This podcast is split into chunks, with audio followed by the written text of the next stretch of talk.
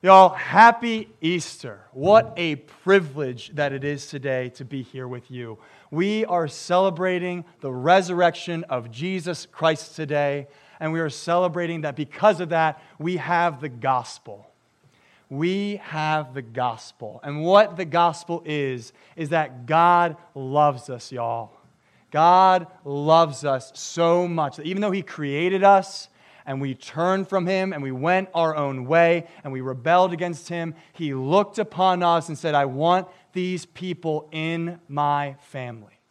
I want these people to be my children. I want them to know my love. I want them to have a relationship with me. And so, even though our sinfulness, us turning away from Him, deserved punishment, for the wages of sin is death, He sent His Son Jesus to take the death that we deserved after living the life that we could not live and then he rose again from the grave, overcoming death, overcoming sin, to offer that those that put their trust in him, that we can have a relationship with God, forgiveness for our sins, and eternal life.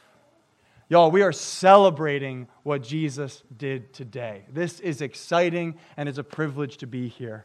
Um, a simpler way of putting the gospel is what is in your bulletin today. Uh, so, this letter that we see here, if, so if you have your Bibles with you, you can open up to 1 Corinthians 15.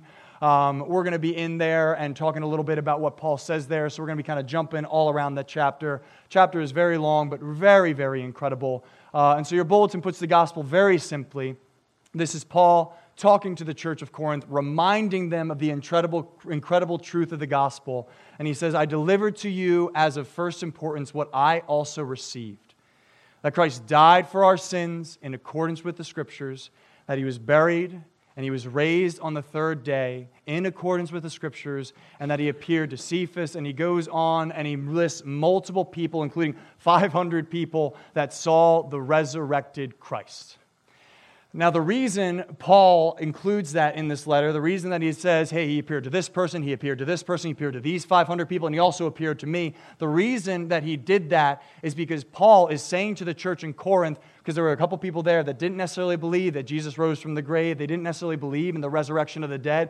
What Paul was saying to them is that, listen, go, go talk to them. He says in the text, some of them are still alive. Go talk to these people. They saw the resurrected Christ, they saw the Christ that, that, died and came back. And that is incredible because this tells us that the Christian faith is an informed faith. It is an informed faith. This is not a faith based on wishful thinking. This is not a faith based on, man, I really hope that this is true. It'd be really nice if this was true. This is a faith that is based on a historical reality. A historical reality. And so our faith is an informed faith. We're not afraid of questions, we're not afraid of doubts because there are answers.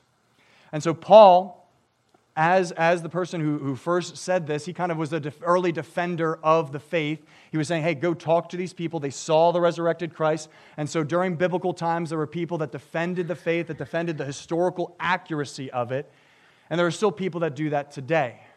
Um, if you're interested in this, if, you're, if you want to know about uh, the, the reality of the resurrection, whether it actually was a historical fact, whether this did actually happen, um, there's incredible resources that I could point you to. One I would highly recommend, though, is by a man named Dr. Gary Habermas. Uh, he's actually a teacher at the place that I went to seminary, and I got to take a class with him. It was a privilege to be under him. Uh, but he is actually the leading expert on the resurrection of Jesus Christ. He's the leading scholar on the resurrection of Jesus Christ. Uh, if you've ever seen the Case for Christ movie or read that book, he was actually interviewed by Lee Strobel. For those of you that don't know what the Case for Christ is, that was by a man named Lee Strobel, whose wife came to faith in Jesus, and he's like, I'm not buying it. And so he's an investigative journalist. He looks into it and covers the facts, and because the evidence was so overwhelming, he ended up becoming a Christian himself. And so he in- interviews Dr. Gary Habermas in this, and Dr. Gary Habermas has this really incredible argument for the histor- historical reality of the resurrection called the minimal facts argument. And so, what the minimal facts argument is, is basically he takes these, these certain, I think four or five, uh, well, there's four and there's five facts uh, that the vast majority of scholars say are true. Even the most liberal of scholars have to concede that, like, you know what, these, these facts are true. We will admit that. Um, the vast majority of them believe that. And basically, he puts those forth to show that the resurrection did, in fact, happen, that it's a historical reality. And so, this is incredible for the Christian. This is incredible for us because we know that our faith is not based uh, on wishful thinking. Our faith is not based on a fairy tale, but on a historical reality. And so, if you want more information about Dr. Gary Habermas, the minimal facts argument, it really is incredible. I'd love to talk to you after the service and point you towards those resources. It really is incredible. Um, if you don't want to read a book, watch the movie. I'm sure it's in the movie. Um, but yeah, so today, uh, what we are doing, so Paul today and, and Christians today on Easter, we make a huge deal about the resurrection. We make a big, big deal about the resurrection. You know, we dress up nice, we come here, we sing songs about the resurrected Jesus. Uh, and if you're here today and wondering why the resurrection is such a big deal, why, why I would spend time in my sermon to point to the historical reality of it, uh, look no further than later on in this chapter, Paul explains why the resurrection, the reality of the resurrection, is so important to the Christian faith. What Paul says in verse 14 is it says, if Christ has not been raised, so he's saying, if this is not true, if this is not a historical reality, then our preaching, what I'm doing, is in vain and your faith is in vain. We're even found to be misrepresenting God because we testified about God that he raised Christ, whom he did not raise, if it's true that the dead are not raised. For if the dead are not raised, not even Christ has been raised. And if Christ has not been raised, your faith is futile and you are still in your sins then those also who have fallen asleep in Christ, so those who have passed away, have perished. They have no hope. If in Christ we have hope in this life only, we are, of all people the most to be pitied. Paul can be pretty complicated, and Paul can take a lot of words to say a, a pretty simple point. And the point that he is trying to make here in this chapter, in these verses, is that the resurrection is the foundation of the Christian faith. The reality of the resurrection is the foundation of the Christian faith. He's saying if this did not happen, then we've got no faith. And Christianity is hopeless, uh, and we're just another religion talking about fairy tales. And so, if this did not happen, you're still in your sins. You know, there's just no reality. It's really, really bad for the Christian faith that this did not happen. But it did. And it is a historical reality. And there's incredible evidence to back it up. And that is why today we celebrate. That is why today we get together and we sing songs to a God that is real and a God that loves us so much that he sent his son to die for us. And that son is a historical reality that he came back. And that gives us hope, not only for this life, but for the life that is to come.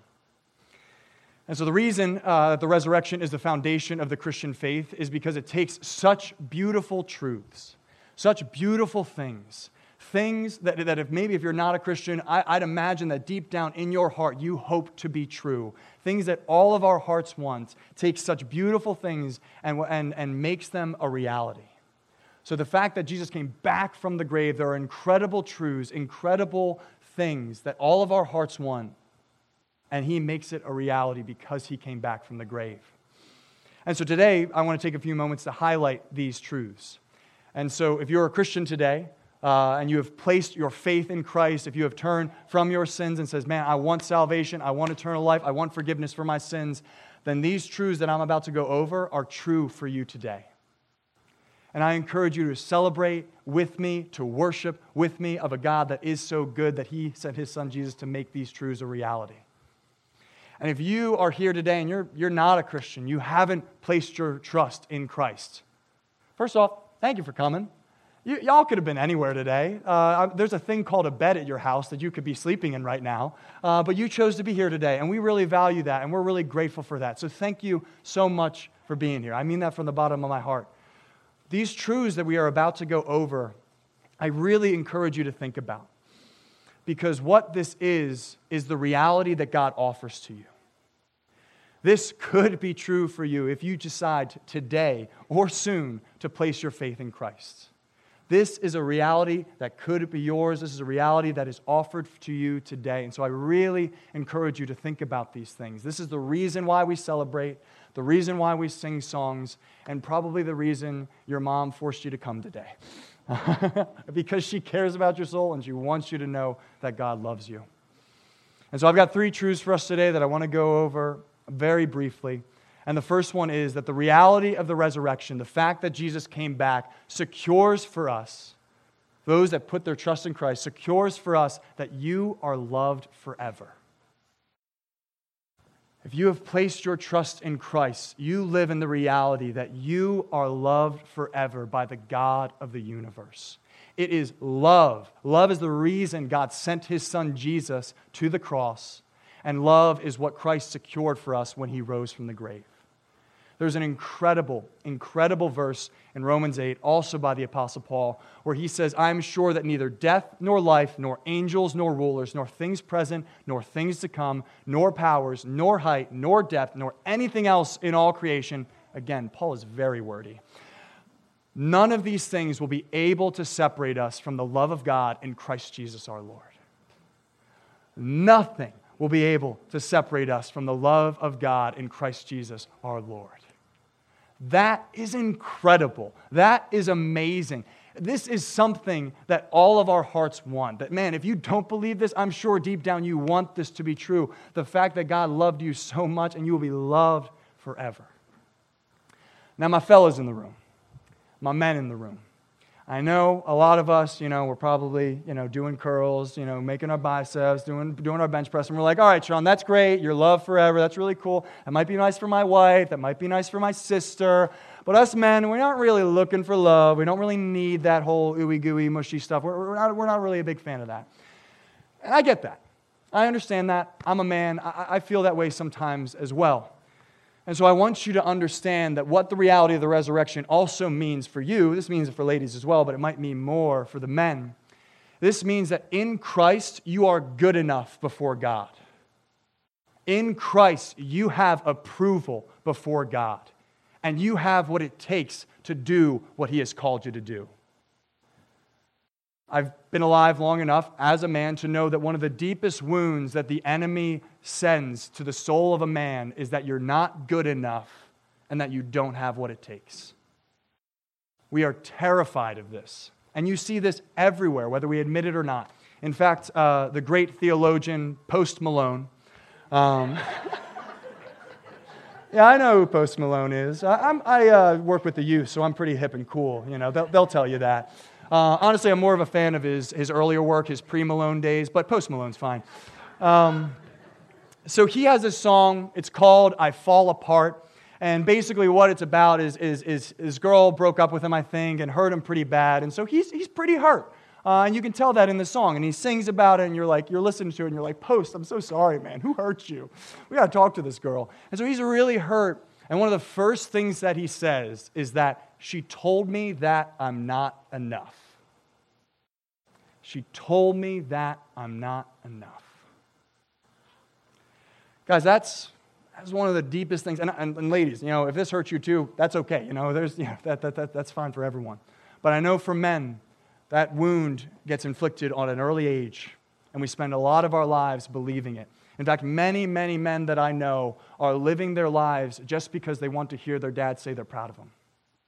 And so they're trying so hard. Everything that they do in their life is to try to get that from their father. And truly, I believe that ultimately what you're searching for there is approval from God. And that is what Christ gives you. Because of his work, not because of anything you've done, he gives you approval before the Father. And he also gives you the strength and the gifts and what it takes to do what he's called you to do. And that is pretty incredible.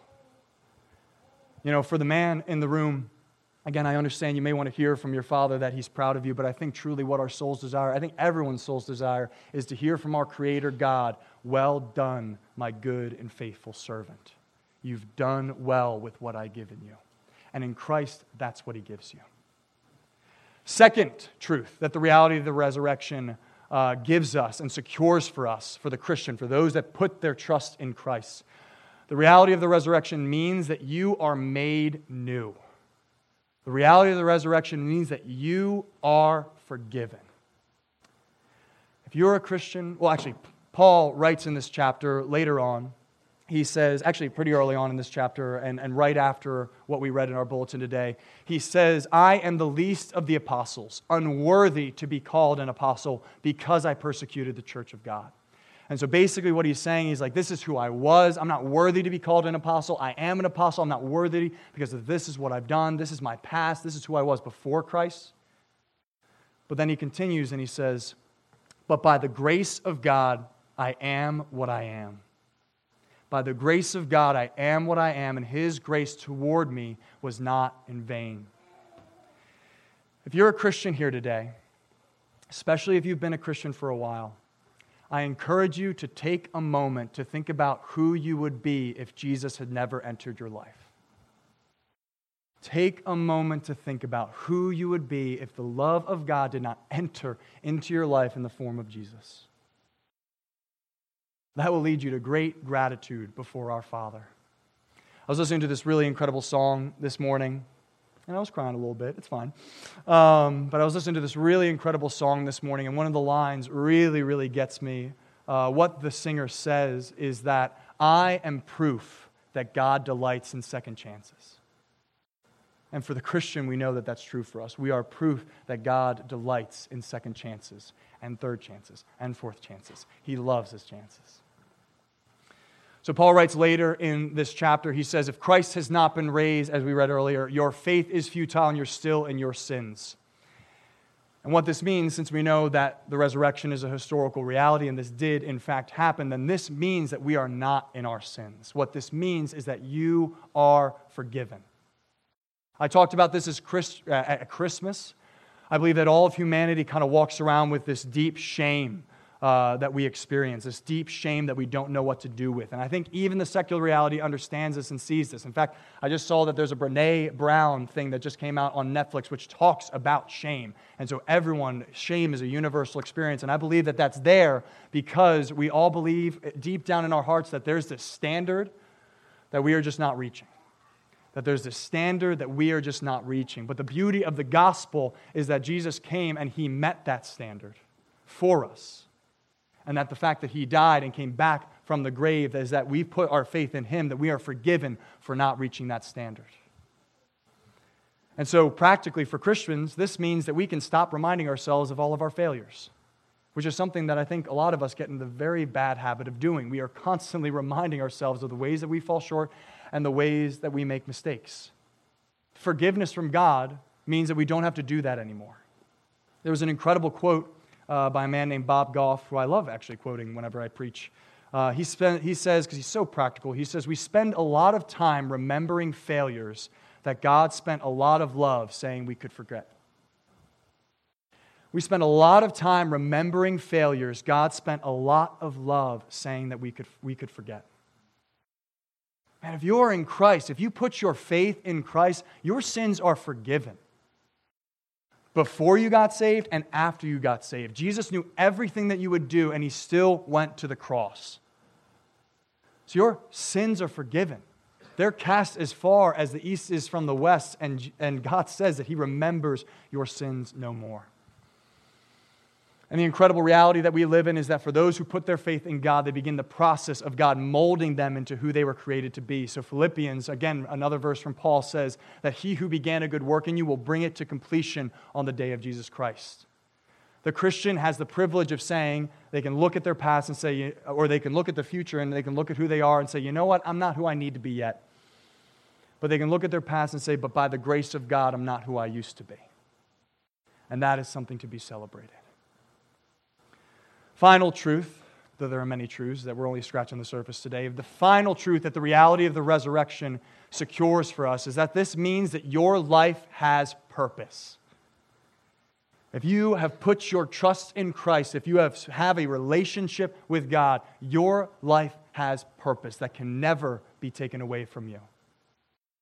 At the end of this chapter, Paul, after explaining that the resurrection is a reality, states that to the, church of Corinth, he says, My beloved brothers, be steadfast, immovable, always abounding in the work of the Lord, knowing that in the Lord your labor is not in vain. In the Lord your labor is not in vain. This means that what you do matters. It is seen by God, it is viewed by God, and, and at the end of your life, you stand before God and you look at what you did with your life. And that can scare some, but for those who are in Christ, again, what you do matters and what you do is used for the kingdom of God. Paul agree, uh, uh well, a prevailing worldview today, um, unfortunately in our culture, is that life is meaningless. It's very prevalent that, the, that just there is no God, there is no you know, reality like of the resurrection, there is no God, there is no miracles, there is nothing like that. And so, therefore, what follows from that is that life is meaningless. Um, life is meaningless, and, and we should just kind of make the best of it, and, and we're just here by random chance. And Paul, in fact, agrees with this. Uh, he says that if the dead are not raised, then I guess we should just eat and drink for tomorrow we, for tomorrow we die basically says if there is no God, if there is no resurrection, if Jesus hasn't been raised, then yeah, we really shouldn't worry about uh, the eternity. We really shouldn't worry about any reality behind this reality because all we have to, uh, there's nothing to answer to. Pastor Tim Keller, who I love a lot, uh, sums this up really well. He sums the prevailing worldview in the today up very well. He says, Everyone wants to be successful rather than forgotten. Everyone wants to make a difference in life, but that's beyond the control of any of us. If this life is all there is, and so if the prevailing worldview today is true, then everything eventually will be burned up, burnt up in the death of the sun. And no one will be around to remember anything that has ever happened. Everyone will be forgotten. Nothing we do will make any difference, and all good endeavors, even the best, will come to naught. So this kind of sums up the prevailing worldview today. And, and I really encourage you that if you're not a Christian today, really think through your reality. What do you believe? Um, because what this means, you know, we try to romance this up and say, all right, life is meaningless, but I guess that kind of means that you can make your own meaning. And so that's fun, that's kind of nice. But ultimately, you know that even the meaning you create for yourself will go away when you pass away. And what this says is that, you know, if, if there is no God, if there is no reality like this, then we can be, we can live however we want because then there's no consequences. So you could be the greatest person ever, or you could be the worst person ever, and it doesn't really matter because you might be uh, remembered for a little bit, but if there is no God and everything explodes, then you won't be remembered at all. Nothing you do will be remembered. But the resurrection, the historical reality of the resurrection, shows that this is not true. And so Pastor Tim Keller continues and he says, okay, man, if the prevailing worldview in our culture is true, then, then nothing we do matters. Nothing that we do good matters. Nothing that we do bad matters. Everything is just going to explode in the death of the sun. But he says, unless there is God, if the God of the Bible exists and there's a true reality beneath and behind this one, and this life is not the only life, then every good endeavor, even the simplest ones, pursued in response to God's calling, can matter forever. Every good endeavor, even the simplest ones, pursued in response to God's calling, can matter forever. That is good news. And that truly is, I believe, what our hearts desire.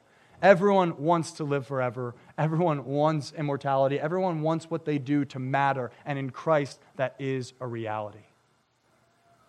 Now, there are many more truths that I could go over that the reality of the resurrection brings, uh, but I'm sure you have lunch plans and places to go. So I'm going to respect that. I understand that. I want lunch as well. But what this means is that the reality of the resurrection can dramatically change your life. So, this dramatically changes the Christian's life because you know you're loved, you know you're made new, you know you're forgiven, and you know that what you do matters. This changes your life dramatically. And if you're not a Christian, this is the reality that God offers to you. This reality could change yours. Because if this is true, if Jesus did in fact come back from the grave and there is a God, then no matter what we believe, no matter what we say, no matter what we may think, we will all stand before God one day. It doesn't matter our feelings towards Him, it doesn't matter what we think about Him, it doesn't matter, any of that matters. One day we will close our eyes and open them and stand before the God of the universe and give an account of our life. And this can go one of two ways. Either we decided to reject what God offered us in Christ. We decided to reject and say, you know what? I was in rebellion against God and I wanted to continue in that. I didn't want to believe you existed. I was upset with you, and so I just pushed you away. And if that is the decision that we made, then we will stand before God and He will send us to hell, which is eternal separation from Him. And, ladies and gentlemen, in that moment, your soul will experience the greatest loss that you will ever know. But if you have made a decision in this life to put your faith in Christ, to put your faith in what Jesus did, then that means you will go on to eternal life with God in heaven where there's no more pain, no more suffering, no more sorrow. And your soul will experience the greatest homecoming that it will ever know. There's a really incredible scene uh, in the final. Um, in the final books, uh, you know, the students know that I'm a huge C.S. Lewis fan. Um, but in the final book of the Narnia series, uh, they enter into paradise. They enter into the new heaven. They enter into the new earth. And one of the characters gives this incredible line where he says, I have come home at last. This is what I was made for. This is what I was searching for, though I didn't fully understand. I am finally home. Let us run further up and further in. Guys, eternity with God in the new heaven and the new earth, eternity with God, with Him, where we experience a love relationship with the Father for the rest of our lives, is what our souls were made for and what our souls are constantly searching for in this life. And again, is what is offered you today. And so, if you are, are, are not a Christian today, um, if you are, have not made an informed decision about Jesus Christ, I really urge you to make an informed decision about Jesus and what happened and what we celebrate on this day. I urge you to make an informed decision because you need to understand what hangs in the balance. I say informed because I think a lot of us, and I include myself in this, a lot of us make decisions or make promises to ourselves based off of emotions or experiences that we've had. So rather than thinking deeply about things and deeply about the choices that we make, a lot of times, and again, I'm including myself in this, we make decisions based on experiences that we've had or emotions that we have. Um, so maybe you're here today and you've had a bad experience with church. Maybe you were hurt by someone. Maybe you were hurt by someone that said that they were a Christian, or maybe you were hurt by just the church in general. Um, and I don't want to invalidate that. That, that probably happened. And honestly, on, on behalf of them, I apologize. Um, I wish I could say that Christians will never hurt you, but our doctrine states that we're kind of the worst. Um, we are sinners. And the only difference that makes us uh, between everyone else is that we are saved by the grace of God. And so we're trying to become more like Christ, but there's many ways that we fail at that. And so we're going to fail you. And so maybe that's been your experience. Um, if it do, I, I, encourage you to think about this. I, this. This might be a silly illustration, but I think it kind of gets the point across. Um, I remember that when I was in high school, the end of, end of my high school career, my girlfriend broke up with me. And I was devastated, you know? It was awful. I couldn't listen to Coldplay for months. I just, you know, my heart was broken. Uh, and I remember during that time, I actually got into some, some music, you know, that was really angry music, and they were angry at their ex girlfriends. It was like, yeah, like, you know, you hurt me. Ah. And I remember one song that I loved listening to uh, said in the bridge of the song, it said, You know, you've hurt me, and never again am I going to let someone in. Like, I'm done. Never again am I going to let someone into my heart. You've hurt me so much that I'm, I'm done with love. I'm done. And so when I was in the emotions of that, I was like, Yeah, this is true. Like, I'm, I'm done with love. I'm never going to date again. This is Sean. I do a pretty good impression of myself. Thank you. Um, and so, and, and even when I said that to myself, there was another part of my heart that's like, Sean, you know that's not true. Like, you know that's not a reality. Yes, that's what you're feeling right now. But, Sean, you want romantic love. Even though hurt comes along with it, you want romantic love because it's worth having. And so, since then, I've actually dated a few people and I've gotten hurt even more. I'm a sucker for pain. and I'm sure many of you guys have experienced that as well. Um, but here I stand before you with, with full intentions of like, I, I plan on dating again. And I plan on getting hurt again. It's, well, yeah. Thank you. You know, Rose, you're awesome. I appreciate that. But that's the reality. To love is to be vulnerable. If you love someone, it opens up to the possibility of getting hurt. You know, if you're married here today, you've definitely been hurt by your spouse. I promise you that. But that's where forgiveness and grace and beauty comes in. And so I, I, I want romantic love because I believe that it's worth it. I also plan on having children, even though I know, not from experience. I know not from thanks, mom. Um, I know not from experience, but I know because I've seen it that children can hurt you. A- Amen, parents. children can do stuff that hurts you, but I think all of us would agree that they're worth having. You may not think that right now, but later on, you're going to have a great time and, and, and you're going to realize that they're worth having. And so, what I'm trying to communicate to you today is that making an informed decision about Christ, going through the wringer to, get, to seek a relationship with God, to find out whether all this stuff is true, is, is worth doing. Getting plugged into a church, no matter how messy it is, is worth doing. You're probably going to get hurt again, but it's so worth it. Just like romantic love, and just like having children, and just like so many other things in this life that often cause us pain. You know, if you're also here and, and, maybe something in the Bible upsets you, maybe something in the Bible offends you. If you're here and that's you today, it's like, man, I really don't like his, I really don't like God's sexual ethic, or I really don't like what God did in, in, in the Old Testament. I really don't like what's written there. Listen, I, I get that and I understand that. One thing that I encourage you to do is to view God as a parent. You know, God calls us his father and, and think about your own parents. Uh, if they ever had a rule or if they ever did something that, was, that upset you, did you respond and say, you know what, I don't believe in you anymore, get out of here? Like, did you? Did, no, that's not how you would respond. If your parent had a rule that you didn't understand, if your parent did something that you didn't like, you would talk to them about it. Things might get heated. You know, there, there might be some screaming, there might be some yelling, but you would talk to them about it and you would get to the bottom of it. Guys, you can do that with God. God can take your questions, God can take your wrestling. He's pretty big. And so I encourage you that if, that's the, the barrier that's keeping you back today, I would encourage you to, to, to step into a relationship with God and really wrestle with Him and try to get to the bottom of those things. In closing, um, I understand that, that today's Easter and we have a lot of people here that may not normally be here. And, and again, so grateful you're here and so great, uh, grateful that you've made the decision to come. At the end of the service, after uh, you know, we close in prayer and everything, we're going to have some people standing at the front of uh, the stage here. And they're here to talk.